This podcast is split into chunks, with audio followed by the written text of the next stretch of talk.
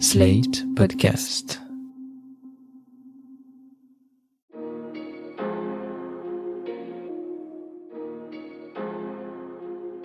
Bonjour et bienvenue dans Le Monde Devant Soi, le podcast d'actu international de Slate.fr.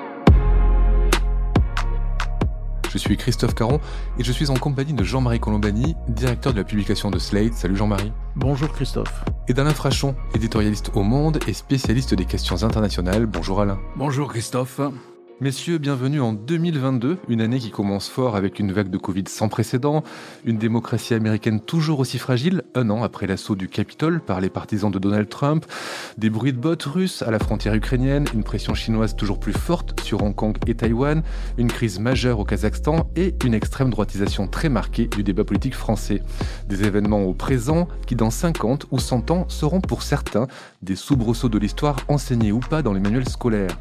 Mais comment sera raconté et surtout interprété ce qui, d'actualité, deviendra histoire? Quel récit fera-t-on de ce réel que nous vivons? Un réel parfois difficile à appréhender dans cette ère de la post-vérité, mal du siècle qui contamine le présent mais aussi le passé. Car on va le voir dans cet épisode du Monde devant soi, des voix ont décidé de ne plus s'embarrasser des faits quand il s'agit de revisiter les romans nationaux de Vladimir Poutine à Xi Jinping en passant par, plus près de chez nous, un certain Éric Zemmour. Alors pour commencer ce tour du monde du révisionnisme, direction Moscou avec la dissolution le 28 décembre de l'ONG russe Mémorial par la Cour suprême, une association de défense des droits de l'homme, gardienne de la mémoire des victimes du stalinisme et des crimes de l'Union soviétique. Messieurs, pour commencer, pouvez-vous nous rappeler qui était derrière cette ONG et pourquoi le pouvoir russe y est attaqué Alain? Ça commence en 1985-1986 lorsque Gorbatchev, le secrétaire général du Parti communiste d'Union soviétique, le patron de l'URSS, libère la parole et s'engage dans cette politique de relative transparence de la vie publique qui va complètement bouleverser euh, la scène soviétique et même aboutir, in fine, au démantèlement, cinq ans plus tard, au démantèlement de l'Union soviétique.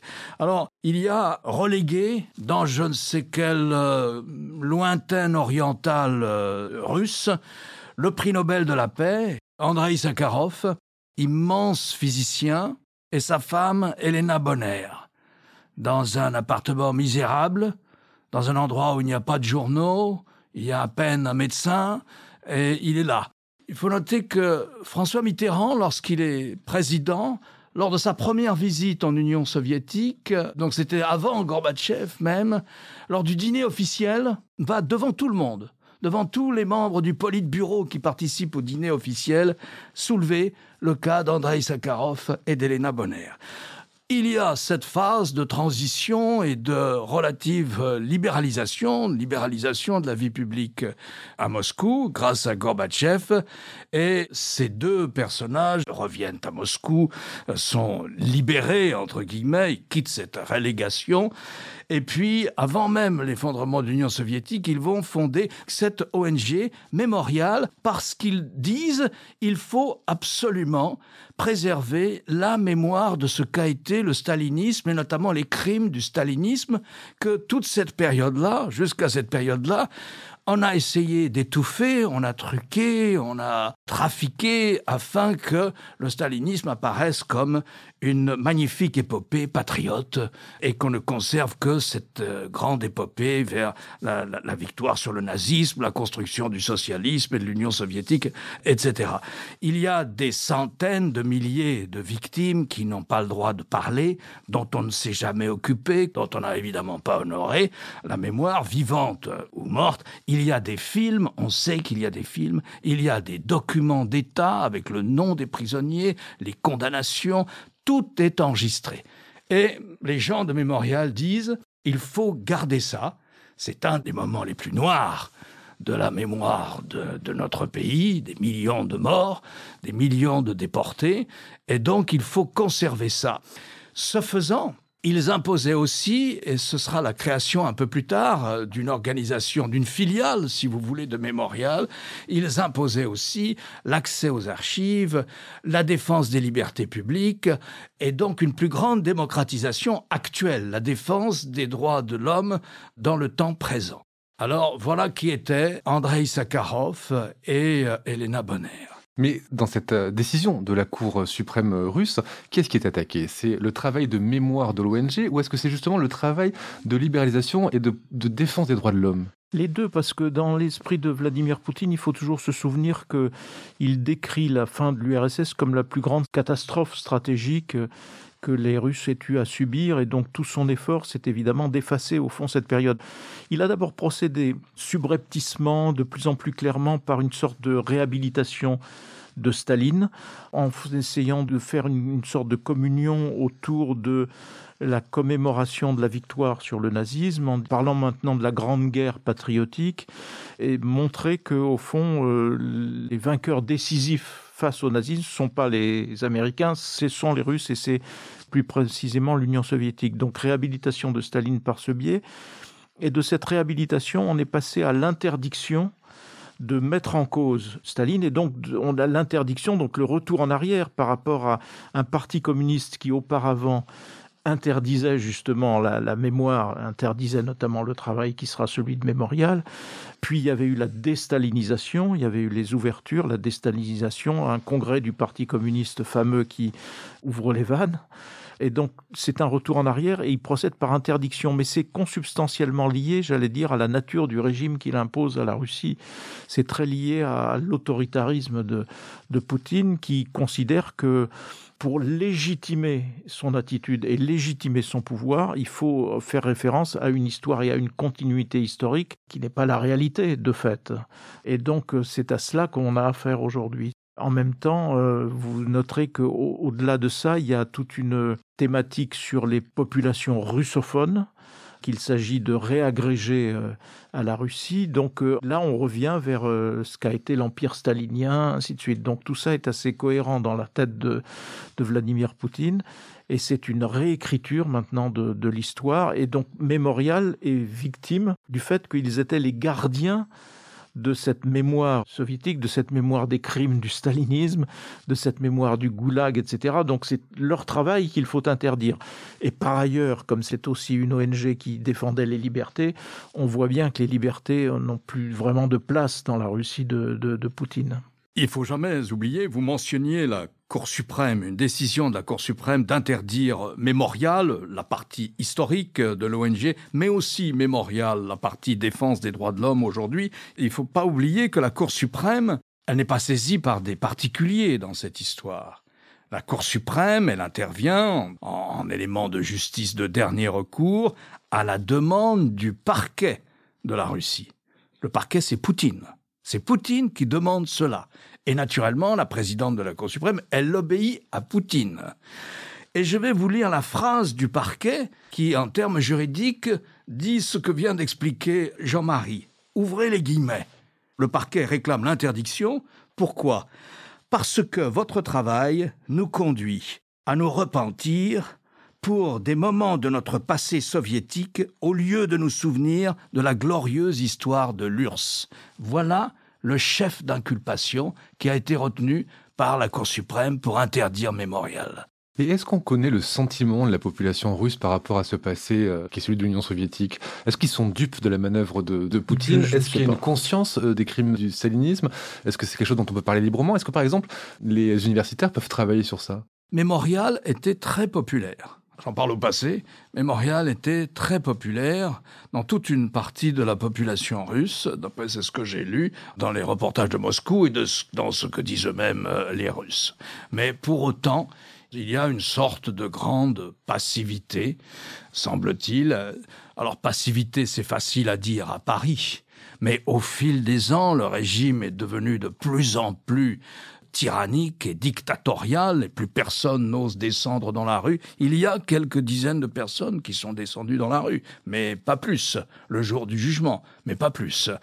Et donc il y a à la fois une grande popularité de Mémorial, c'est-à-dire que quand on fait du micro-trottoir, en Russie les gens disent du bien de Mémorial, mais une grande passivité à la suite de la décision des autorités. Oui, puis il faut rappeler aussi ce que sont devenus les, Navalny et les siens. Euh, je veux dire, il est quand même, il dans une prison et, les manifestations qui avaient eu lieu pour sa défense se sont traduites aussi par euh, beaucoup d'arrestations, Donc c'est une main de fer vraiment qui règne maintenant en Russie. Jusqu'à quand C'est difficile à, à, deviner ou à dire.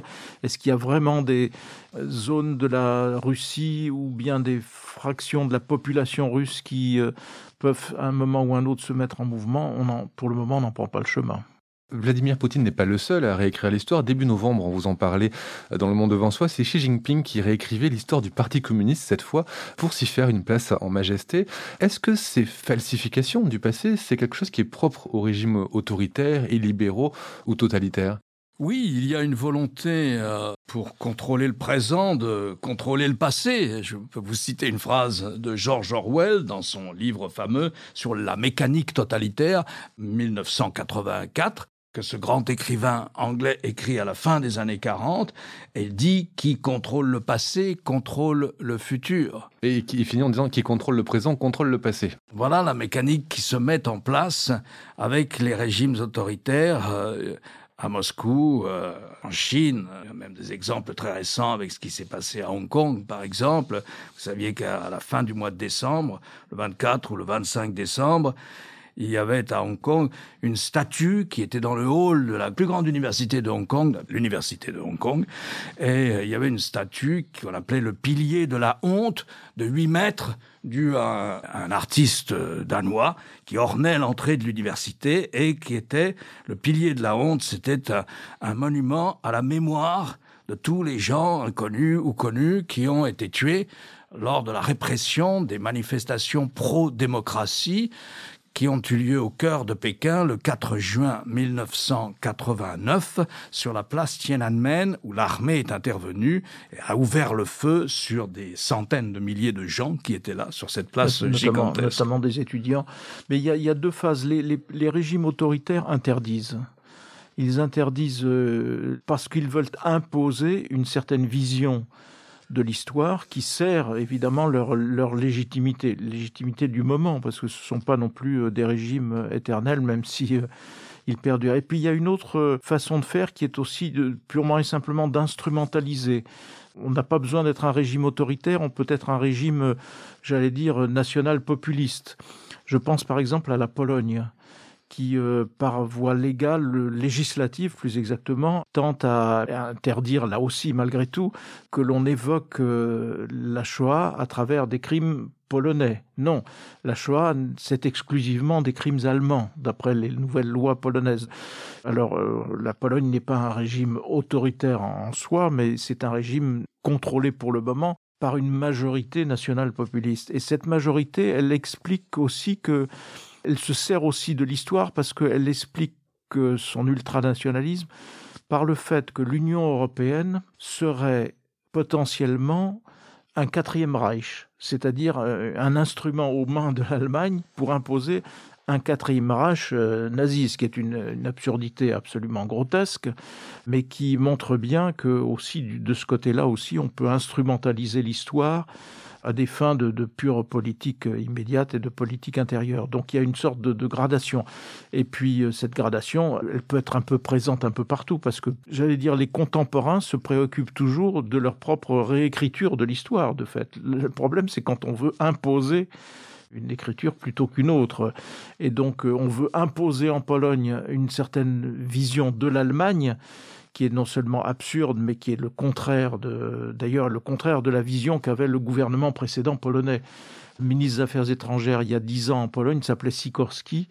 Il avait fait un grand discours où il demandait que l'Allemagne s'implique davantage dans le, le, les stratégies, euh, notamment de défense de l'Europe et ainsi de suite. Probablement une autre majorité viendra en Pologne qui rétablira sans doute les choses. C'est toute la différence avec les régimes autoritaires. Il y a une voix en France hein, qui pense pas comme vous, qui estime que les démocraties réécrivent elles aussi l'histoire, et parmi ces voix, celle d'Éric Zemmour, par exemple, qui se plaint de ce qu'on peut trouver dans les manuels d'histoire. Éric Zemmour qui lui-même est atteint de ce mal révisionniste, parce que comment comprendre qu'il arrive à, réhabiliter le maréchal Pétain tout en se réclamant du gaullisme? Quand il fait ça, lui aussi, il a une, une démarche oui, révisionniste. Mais, mais euh, il faut revenir à la citation d'Alain tout à l'heure, la citation de la présidente de la Cour suprême russe, parce qu'elle définit très exactement la démarche de Zemmour. C'est très exactement cela. Vous voulez vous repentir de ce qui serait l'histoire de, de, mettons, de la Shoah, plutôt que de glorifier euh, l'épopée française. Et donc, s'il y a une épopée française, ben, forcément, le maréchal Pétain en fait partie. Et, et, le maréchal Pétain, ben non, il a quand même protégé des juifs français.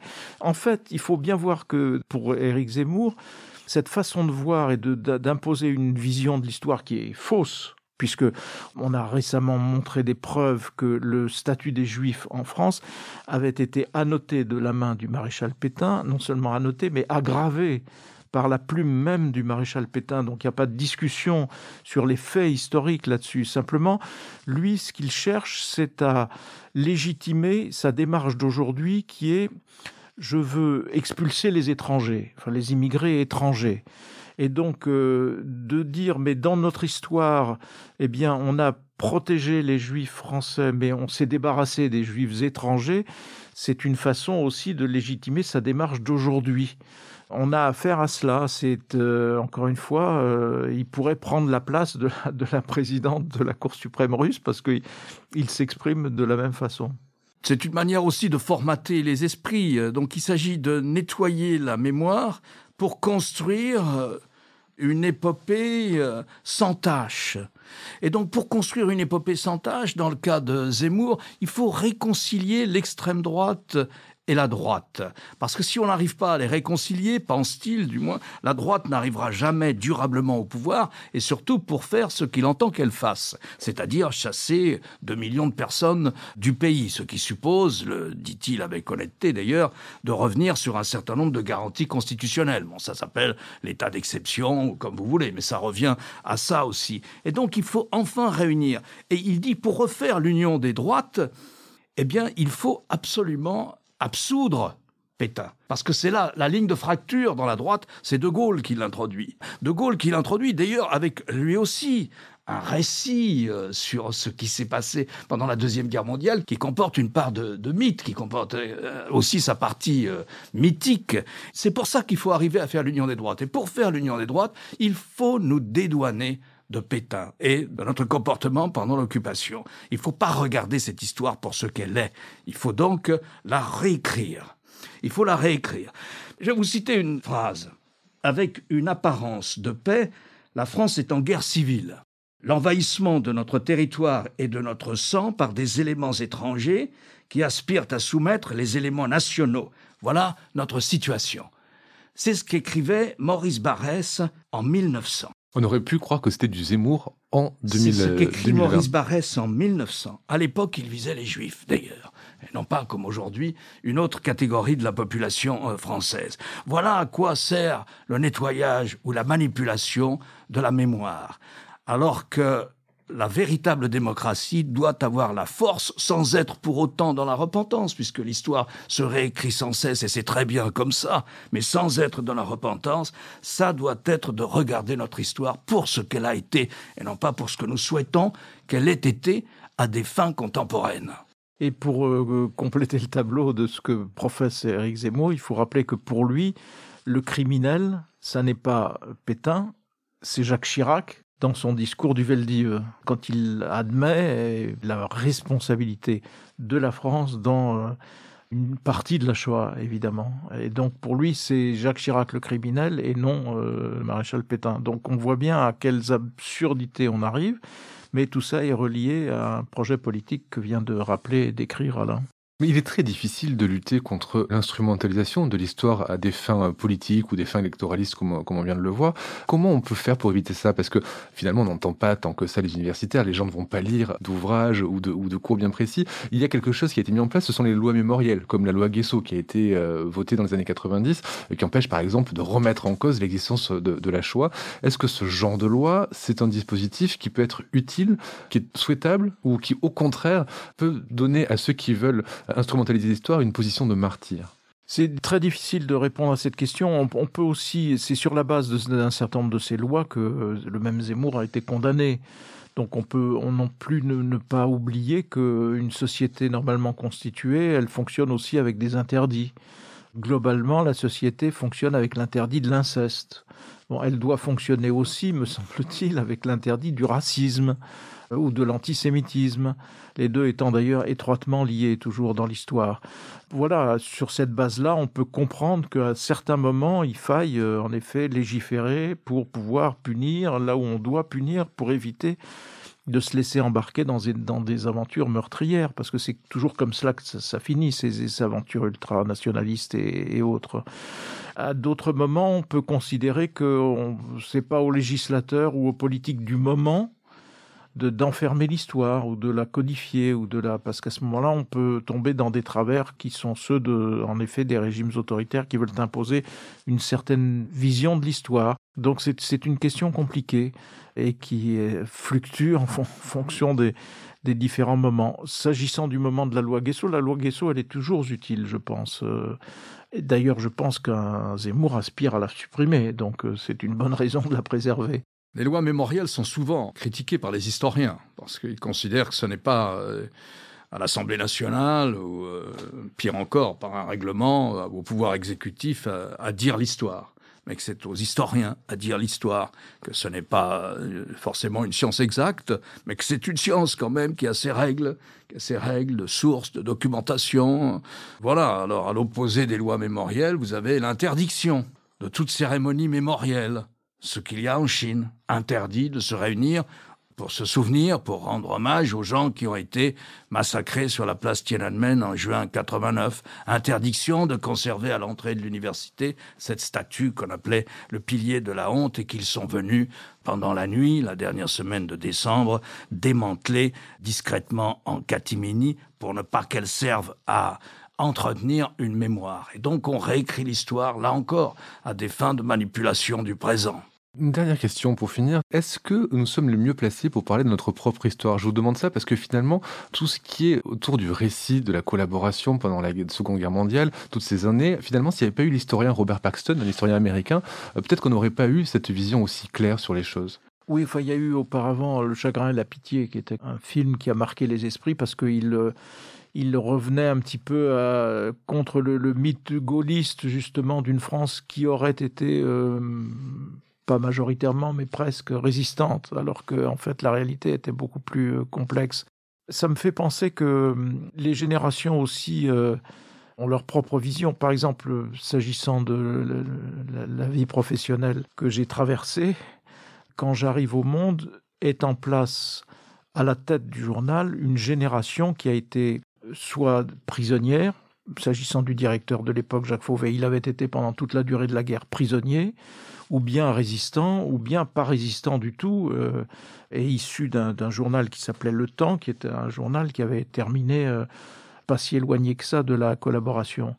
Mais c'est une génération qui avait vécu, lorsque De Gaulle est revenu, que la victoire était là, que De Gaulle a reconstruit au fond, a permis à la France de rester la France, parce que le projet des... Il faut jamais oublier que le projet des autorités américaines, s'agissant de la France, parce qu'ils n'avaient pas confiance en De Gaulle, ils le soupçonnaient d'être une sorte d'apprenti dictateur, était de, de, transformer la France en zone d'occupation, un petit peu comme, comme l'Allemagne. Et la France n'a pu rester la France que parce que De Gaulle a, au fond, choisi d'oublier, et choisi de...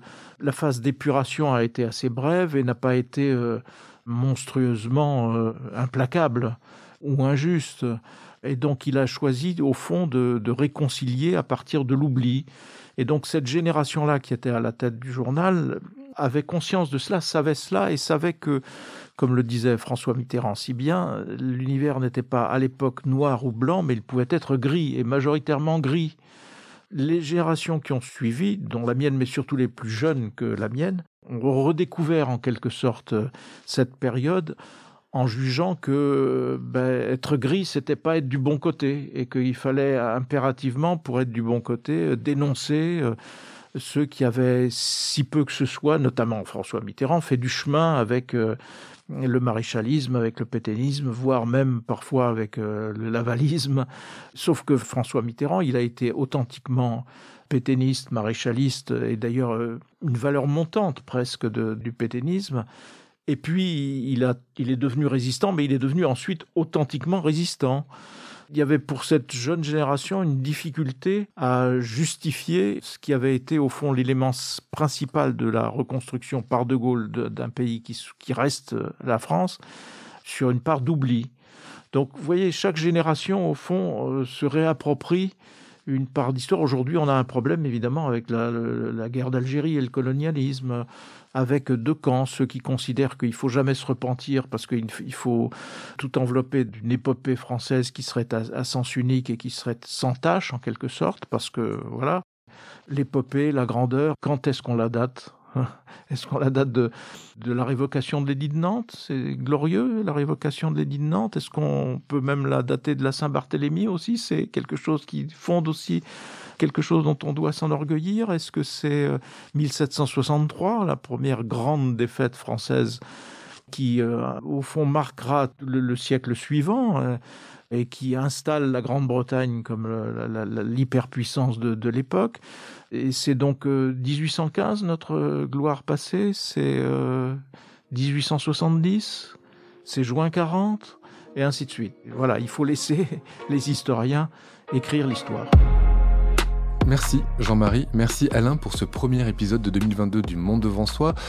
Alain, je rappelle votre chronique chaque jeudi dans le monde et sur le monde.fr. Jean-Marie, je rappelle votre participation chaque jeudi aussi à l'émission politique sur France 24.